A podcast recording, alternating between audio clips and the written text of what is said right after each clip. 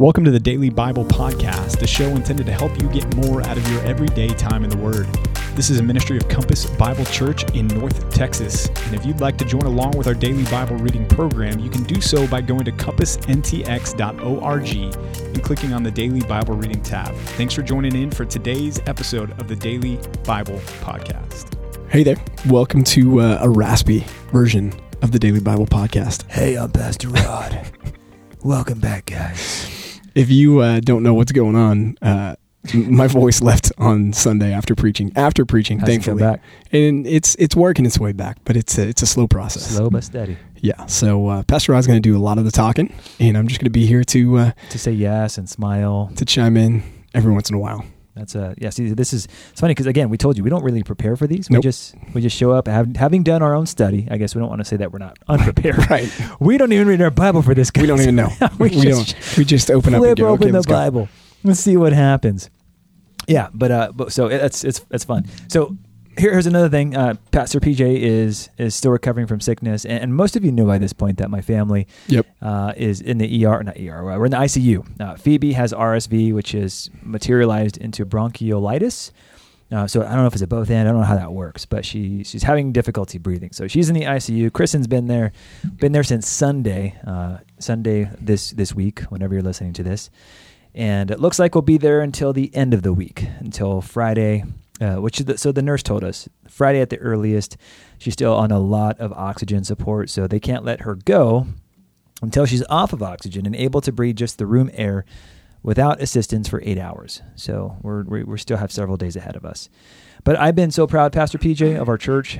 Um, I've been so excited to see the way that our church has reached out and has provided such practical care. It's good. People that love us, people that we love, obviously, and um, and and you- some people might think, well, of course, you're one of the pastors. They're going to do that for you because you're one of the pastors, and, and that's uh, maybe that's that's a possibility. But I've seen this show multiple times. This this is not just us. We're not we're not unique, uh, exceptional rather. In that I've seen lots of families receive the same kind of support, and it's been so cool because our church has stepped up their game, and I'm I'm proud of us, man. Yep. Our church, even though she's a baby, uh, she is still beautiful and she's still stepping up to the plate in a lot of amazing ways. So, what, way to go, Compass. I, I'm honored and proud to be your pastor. Yep. I What your echo those sentiments. Yeah, 100%. And yeah, you're right. We've seen that with other families and, and how the church has stepped up, and even visitors that will constantly give their feedback of, man, I, I just felt so warmly welcomed by the church there. And that's that's awesome. That's, That's, let's fight to keep that, man. Yep. I don't know what we're doing. I, I guess it's the Lord working through the preaching and the, everything else, but man, I would love for that to be a mark of our church that care, that concern, that, that authenticity that we talk about in our distinctives, you know? yep. Authentic sacrificial leadership, the people that love each other. Man, that's a, that's a precious thing. Yeah. Yeah. I would agree with that 100%. Well, let's jump in to Exodus 4, 5, and 6. Are, are you going to confess that really what's going on here is that you've taken up smoking? Yes. And let's just talk about that. Yeah. so, no, somebody on Sunday told me, they were like, Pastor PJ, this is what you would sound like if you were a smoker. I was like, I, Uh, okay. Thank you. busted. Busted. They were giving you a chance to repent, bro. They're saying, hey, if you want to say it, you know, there's. It's like if Bob Dylan took up preaching. and yeah, turn to Exodus and uh, yeah, yeah. Exodus four through six. Uh, Exodus chapter four. Um, Moses' doubt. Uh, you'll notice here how many times is it? I think it's three or four times that it says "but," and Moses answered "but." Verse ten. Moses said "but." Verse thirteen. but he said, and and sometimes with my kids, I, I get frustrated with my kids when I hear either myself or my wife give them an instruction or a command, and the answer that we get is "but, but, but, Yep. but." Yep. It's like that's not your your job. Your job is to say for Yes, my kids, Mom. Yes, yes, mom, yes, dad, and, and do it. Moses, your job is not to say but to God; it's to say yes, God. Okay, I trust you. And yet, time and time again, in, in these opening 17 verses of chapter 4, at least, he protests and, uh, and doubts. And it's, I think it's easy for us because, after all, we're, we're sitting there going, Moses, you're talking to a bush that's on fire and not being burnt up. Like, the, the the absurdity of it just it, Right. it kind of washes over you forget but that's true he's talking to a bush right, right. And you're protesting. You're, you're saying, but I mean, can you imagine if there were any shepherds in the someone's area? walking by They're going, what who's he talking to Wait, has he been smoking some of that bush? Like, what's going on? Anyways, and, and we know the rest of the story, but remember Moses grew up in Pharaoh's palace. He he grew up knowing how powerful this nation was, this country was, and he also at this time is thinking, "Man, I'm a wanted man back in Egypt." And so as soon as I step foot back there, I'm a dead man. And God, you want me to go back? And you want me to free the, the, the people of Israel, the slaves mm-hmm. from Pharaoh, one of the most powerful people in the, the known universe at the time? Are you are you serious? So I think his doubt, when we understand it from a human perspective, sense, yeah. is understandable. Yeah, but even with that, even with that, and your point is well taken.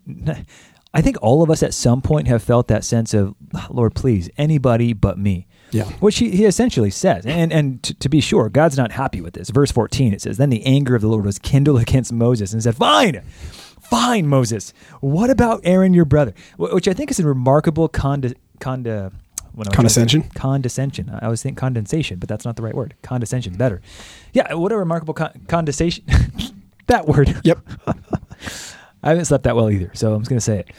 Um, God is so kind not to destroy him and instead to work with him. And yeah. I think that's an important point. Both parts are important. We can't tell God no, uh, but God is willing to work with us where we are. Right. God doesn't expect us to be fully baked and prepared to do the things that He calls us to do. And so many times, God's going to call you to a season or a situation or uh, a thing to do, a place of service where you're going to feel like, I'm not ready, Lord. Am I, is this, should I do this? The answer is yes. If God's making it evident by the people in your life, by the counsel, if God Himself is telling you from the burning bush, which probably won't happen to you, but if that's happening, you should do what He says. Yeah. just trust that God will provide along the way. And so many times I've seen this over and over again in my life and other people's lives. Don't be a Moses and tell God no. Yeah. Yeah. Hey, in verse 14, it's interesting because when God signals out Aaron, he calls him the Levite, which Moses was a Levite. And so what's the significance here of, of God calling out Aaron as a Levite? There's a couple of options there. Number one is potential that the Levites were already stepping into a bit of a, a priestly function, um, or it, it, God is, is signaling him out as a, a Levite among Levites. He's a, a, Levite par excellence, so to speak, ah. and uh, certainly foreshadowing because Aaron's going to become the, the first high priest there of Israel in the, the Levitical role there. So um, significant there in, in verse 14 as, as Levites, as Aaron is called out there. Oh, very interesting. Yeah. Well, then verses 18 through 31, Moses is uh, is now going to agree. He's going to go back to, to Egypt. And it's interesting here because there's three vignettes focusing on family in this section. In verses 18 through 20, you get Moses' fam, to uh, to use the, the young language here. and then uh, verses 21 through 23, God's fam. And then uh, verses the end there, uh, you've got Zipporah uh, focused on on her son in the familial relationship of Zipporah and her son. What there. a weird situation that is too. It is. It is. Initially, here Moses goes back and, and gathers his his family together, um, and uh, just quite a, a, difference between Moses' relationship with with uh, Jethro and the the father in laws that we've seen in the past with Laban and, and others. Moses seems to have a, a much better relationship with his father in laws. He says, "Hey, we got to go," and his father in law gives him the blessing there. this is fun. this is fun.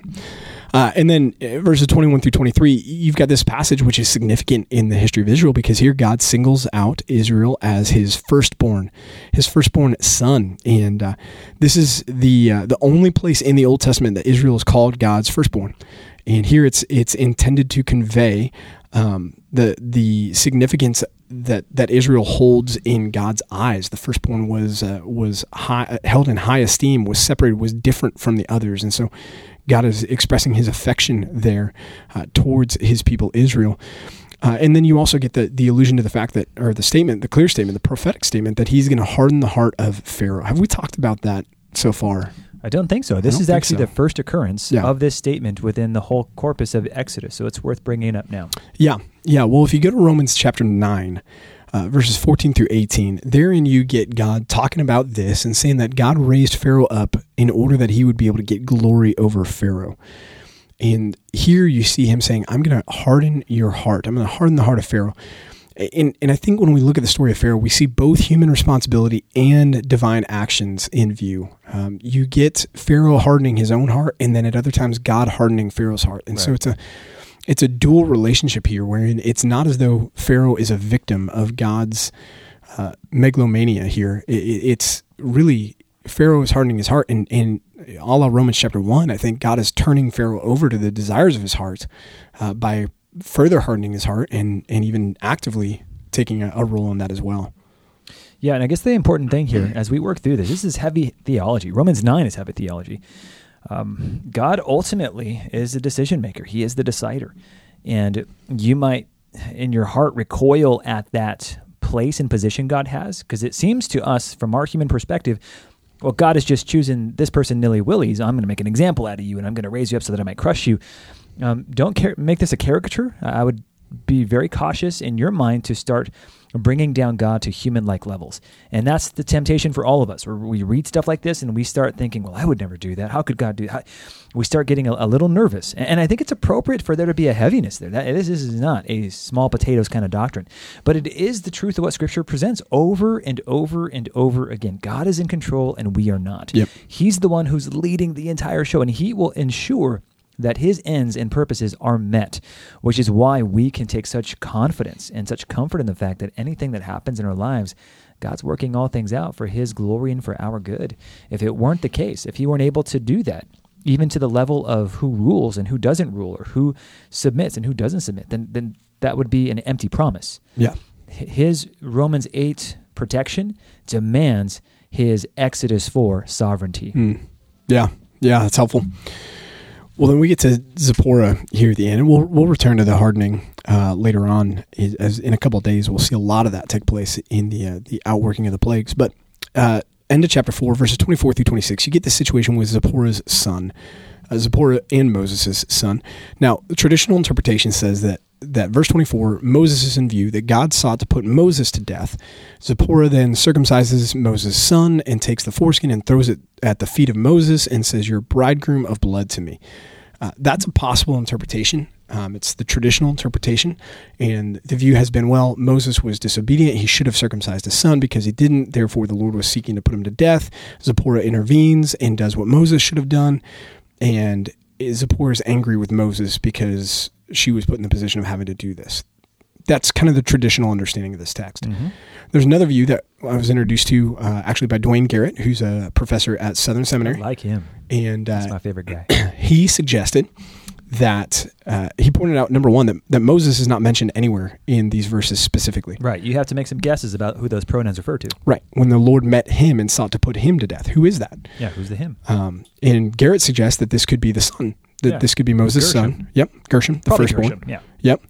And uh, and so Zipporah goes and, and circumcises her son in order to spare him of the wrath of God against him, and then takes the foreskin and touches his feet with it. Now, uh, the the feet uh, are could euphemistic. be a euphemism. Yeah, could be. Not always. Not but always. in this but- case, it seems like it makes sense. Yeah. And uh, herein, you'll notice the ESV says Moses' feet, but I believe that the Masoretic text is his feet with it. I don't. I don't think it's it's Moses again. I think that's an interpretive decision made by the editors there. The, the Hebrew says his. Yeah. His. So uh, this could be that she's touching her son's feet with that. Um, and then when she says, "You are a bridegroom of blood to me," uh, Garrett points out that for her to call Moses a bridegroom would be to re- be uh, basically the equivalent of referring to him as a, her brother-in-law at this point. Um, that it was a unique term that a wife wouldn't use for a husband Oh, at this point post marriage. interesting. So culturally, this is even out of step with what the, the normal language would be, but rather it comes from a, a word that can, in the Arabic, which is her background, mean uh, covenant. And so she could be saying, You are now a son of the covenant. You are now part of the covenant family in calling him this bridegroom of blood because of the circumcision. So, all that to say, this is a this is a little bit of a muddy passage, but there's a couple of different ways of looking at it. And and neither way would do any violence or injury to our interpretations or to any of our doctrines. It's just a recognition that sometimes these are more challenging than you Right. initially read. Right. And uh, we were just talking before the podcast. Sometimes the more you dig, the more you realize, oh, this is this is this is challenging. There's a lot more here. Yeah. So be okay with that. This is a good, the, the regular interpretation. The traditional one doesn't change a whole lot. We're just trying to figure out, okay, who's got talking to here. There's a little bit of ambiguity. Right, there is. Chapter 5, then, well, I, I should say the end of chapter 4, things start really well. Moses shows up and the people are excited. They believe, they're thinking, yeah, this is going to be great. And then chapter 5, Fist pumping there, like, yeah, here we go, finally. Moses goes to Pharaoh, says, hey, Pharaoh, let my people go. Pharaoh says, yeah, uh, no, I'm not going to do that. And uh, one thing's interesting, the, the three days journey, and that's what God had told Moses to do. And that's what Moses asked for, but that wasn't what was that in wasn't view. the goal. So that's interesting. Um, yeah, God What do you make of that? in Exodus 3:18, God says you're going to ask for a 3-day journey. So that's why Moses does that. Um, Augustine was uh, or Augustine depending on your pronunciation, was the first to suggest that this may imply uh, just the general gradation of these requests to show how obstinate Pharaoh's heart was. And so God starts small, knowing, as he's already said, that Pharaoh wasn't going to grant this request before right. eventually the request is let us go completely uh, free us, set us free completely yeah. for your people. Interesting. Yeah. So it could be that that as Augustine said that this is going to be the the gradual uh, hardening of his heart. Um, Garrett makes the point that this would not be out of step in Egyptian culture, uh, which valued its its holy days, and so the the fact that they're asking to do this, uh, Pharaoh's response even shows the the hardening of his heart already because the Egyptians held holy days in high regard and held messages from God in high, high regard. So for Pharaoh to reject this request as he does here uh, shows that, that he is quite hostile towards God even from the outset here. I buy that. That sounds plausible. Yeah. Well, his response then is he's going to make things more difficult by taking away the supplies from the people. They have to gather their own straw now, which would have been uh, not readily available in any one locale. So they would have had to be spread out throughout the entire region looking for straw to be able to fulfill their quota. And uh, and he accuses the people of being idle, being lazy, saying, verse 17, let us go sacrifice to the Lord. The people are angry then obviously. They say you've made a stink in the eyes of, of pharaoh verse 21 and then moses turns to the lord. This is going to be a common theme here as the exodus unfolds. And he complains to the lord and says what are you doing? Why why are why we did you ever send me? Why are we here? Why are we doing this? Yeah. which tells me that at, at, at minimum here and there's a lot of application i think we can draw from this but at minimum we can recognize that obedience doesn't always mean favorable responses. Right. They, they they did what they're supposed to do. God put them in that pickle. And God's not apologizing to to Moses. Oh man, I'm so sorry. I don't know. I don't know what happened. God does not promise that obedience is going to lead to immediate blessing. He does promise blessing. The question is, what, what's the timing of that blessing? There is a blessing inherent in the obedience itself. That Moses and Aaron did what they were supposed to do. There's a blessing that will be inherited at the at the resurrection, or even at your death, perhaps when you go to see the Lord. There will be blessing there, but there may not be blessing in the interim, and that's where we are sadly in Exodus chapter 5. Yeah. Yeah. It's like when you wrestle with your kids and you kind of let them win for a little bit before you remind them that you're. Mm-hmm. You're still the dominant one. Yeah, yeah, yeah. I wonder if Body God's slam him. God's doing that with Pharaoh a little bit here. He's like, okay, Pharaoh, I'll let you flex a little bit because then your humiliation is going to be that much greater when yeah. I consequently his glory too. Right, right. That's the idea. Right, greater humiliation, greater glory. Totally. Yep. All right. Well, chapter six. Chapter six. Um, yeah. God reassures at the beginning there, Moses reassures Moses that his plan is still active and that he's still uh, going to do what he promised he would do. Um, verses 2 through 8 is a, a, bit of a poetic mashup of the Abrahamic covenant and the still valid promise that God would deliver his people after hearing their groanings. Uh, there's a couple of inclusios here. An inclusio is something that starts a poem and ends a poem. Uh, this isn't a formal poem, but some of the elements are there. When he says, I am the Lord, verse 2 and verse 8. And then he references Abraham, Isaac, and Jacob in verse 3, and also Abraham, Isaac, and Jacob in verse 8. And so a suggested outline of this section, uh, verses 2 through 8, you've got God saying that he appeared to their to the forefathers in verse 3. Then you've got him referencing the covenant promise uh, of land in verse 4. And then you hear, have him saying, I've heard your groans in verse 5. And then you've got him saying, in response to those groans, verse 6, that he would deliver the people. And then in verse 7, he would be their God, the covenant language again. And then finally in verse 8, again, re- returning to the covenant language, he would give them the land of Canaan. So again, it's a mashup of the Abrahamic covenant and his promise to deliver the people from Israel that we find here in the first eight verses, at least, of chapter 6. Verse 3 says, uh, so okay verse 2 god spoke to moses said to him i'm the lord i appeared to abraham isaac and jacob as god almighty uh, but by my name the Lord, Yahweh, that's his covenant name, I did not make myself known to them.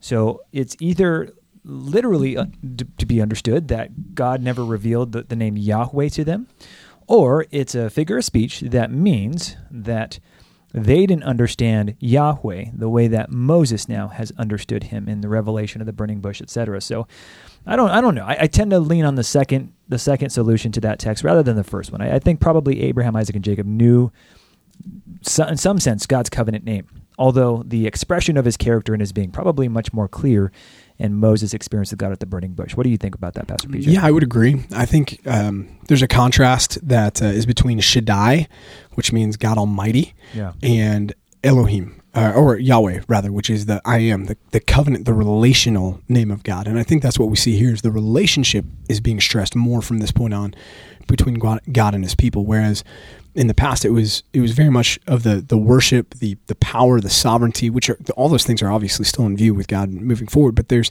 a unique relationship that now He has with His people that He's Right. entering into with this present tense re- revelation of Himself. I am presently. I am the God of Abraham, Isaac, and Jacob. I am your God. I, I Right. implication. I will continue to be your God. So yeah, I would agree with that. Yeah, perhaps we haven't said it recently, but we'll just say it for your sake. In verse 3, when you see capital L, capital O, R, D, all capitals, that is English Bible shorthand for Yahweh, um, Yeah. which is God's covenant name, what he revealed to Israel uh, in Exodus chapter 3. Um, capital L, lowercase O, R, D is the word Adonai, which means like master or or Lord. I guess Lord still works. Lord, master, uh, you know, the higher ranking person. So just to be clear on those, don't confuse those. Right. Which, yeah, I think we've mentioned this before, but if not, uh, the Jews, in, in effort not to pronounce the, the name Yahweh in the scriptures because they, they held that name in such high regard that they didn't want to ever pronounce it in an, in an unworthy manner, they pointed, they put the vowel points into Yahweh for Adonai mm-hmm. so that when they were reading it, they would remember to read Adonai instead of Yahweh when they got to that word. Well, when you pronounce Yahweh with the vowel points for Adonai, you get the word Jehovah. And so when you hear the word Jehovah, Jehovah was never God's intended revelation revealed name of himself, and mm-hmm. it was not not even a name that the Jews pronounced. up.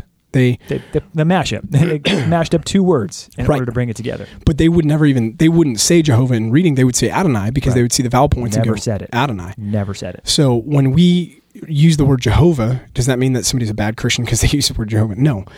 But Unless they start a religious cult Uh, yeah. based on that name. then it's like, well, actually, um, it's funny you should call yourselves that. Yeah. Some of God's promises, though, I think are worth remembering here. Uh, I will bring you out in verse 6. I will deliver you, verse 6. I will redeem you, verse 6. I will take you, verse 7. I will be your God, verse 7. And I will bring you into the land, verse 8. And so these are just good promises, just kind of those those stake in the ground promises that God makes here. Um, yeah, uh, verse nine though the people don't believe; Uh, they, they're doubting, which is not going to be something that's uncommon with the people. This is just the beginning of their relationship.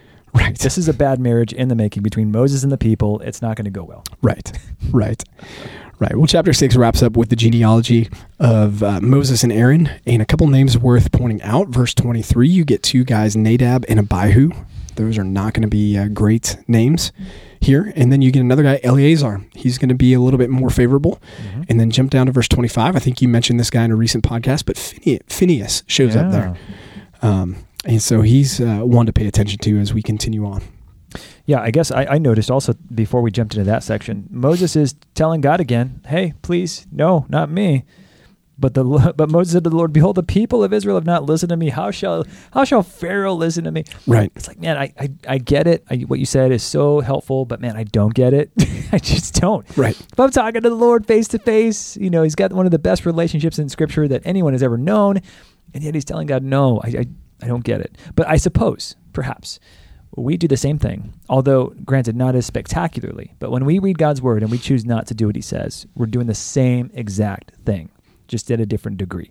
So Yeah. maybe don't judge Moses so quickly. Maybe the three the, the the three fingers that are pointing back at you and you point at him ought to remind you that we're also equally culpable, if not more so. Yep. Yep. That's helpful reminders for sure. Well, we made it. Yeah, we've only got a couple more to go. Or Yep. two, one, one more. One more. One more. One more today. One more today. Yeah. Anyways, you'll listen to that one tomorrow if you tune back in. Keep right. reading your Bibles, and we will check in with you guys again tomorrow. Bye, y'all. Bye. Hey, thanks for joining us for another episode of the Daily Bible Podcast. We hope and pray this has been a blessing to you and your time in the Word. If it has, if you would subscribe to this podcast, leave a like, leave a comment, and share it with some friends and family, that would be awesome. If you need more information about Compass Bible Church here in North Texas, you can go to compassntx.org. Again, that's compassntx.org, and we'll be back with you tomorrow for another episode of the Daily Bible Podcast.